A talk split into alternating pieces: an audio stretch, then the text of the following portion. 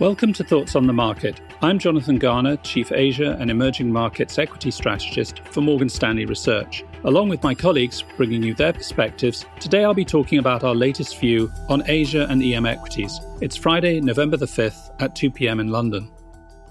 Overall, in our coverage, we continue to prefer Japan to non Japan Asia and emerging markets. Japan has outperformed emerging markets by 500 basis points year to date, but remains cheaper to its own recent valuation history than emerging markets and with stronger upward earnings revisions. New Liberal Democratic Party leader Kishida san has recently fought and won a snap election in the lower house of the Japanese parliament. The governing centre right coalition, which he now leads, did considerably better than polling had suggested prior to the election outcome. Although there may be some changes in policy emphasis compared with the Abe and Suga premierships, the broad contours of market friendly macro and micro policy in Japan are likely to continue.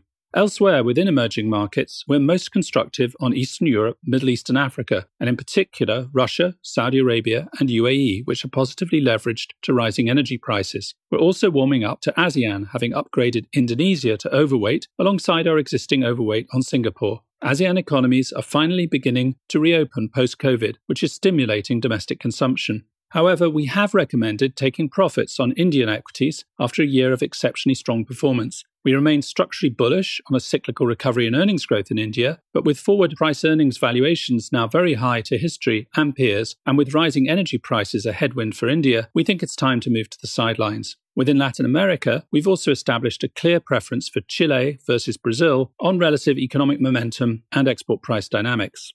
Finally, we remain underweight Taiwan and equal weight China, for Taiwan, our contrarian negative view relates to our expectation of a semiconductor down cycle in 2022 and a slowing retail investor boom. Meanwhile, China equities continue to face numerous headwinds, including Delta variant COVID outbreaks, property developer deleveraging, and the medium to long term impact on private sector growth stocks from the recent regulatory reset. Although valuations have improved in pockets, we expect further earnings downgrades for China and await a clearer pickup in growth and liquidity before turning more constructive.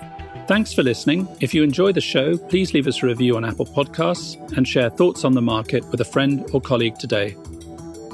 The preceding content is informational only and based on information available when created. It is not an offer or a solicitation, nor is it tax or legal advice. It does not consider your financial circumstances and objectives and may not be suitable for you.